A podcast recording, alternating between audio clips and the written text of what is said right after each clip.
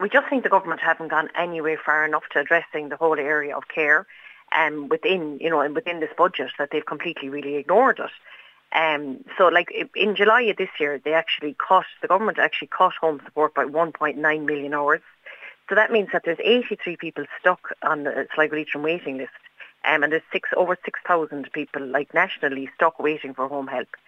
Um, and, and I suppose the reason, a lot of the reason for this is that they have an end, on, or there's a, there's a ban on recruitment of home help, and also that there's just not enough investment, there's not proper funding going into care. So we're calling for the government to put an end to this ban and to increase the amount of money and investment that they're putting into home care. And is it likely, Nessa, that this ban will get lifted?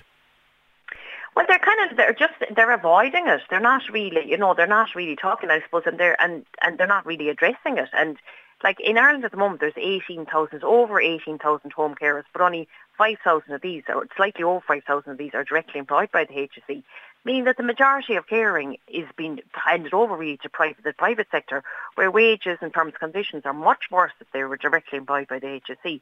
So it's effectively, it's another example, I suppose, the government just washing their hands in it and handing this vital sector and this vital service of caring for older people and people have worked hard all their lives that the least they can deserve at this end of their life is to be treated properly and with dignity and care and be able to stay in their own homes.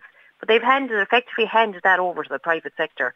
And it's just not good enough. You know, we can't, if, like, I suppose the, the referendum coming in next year about value in care, this needs to be enshrined in this and commit the government need to commit to recognising the value of care work in their constitution.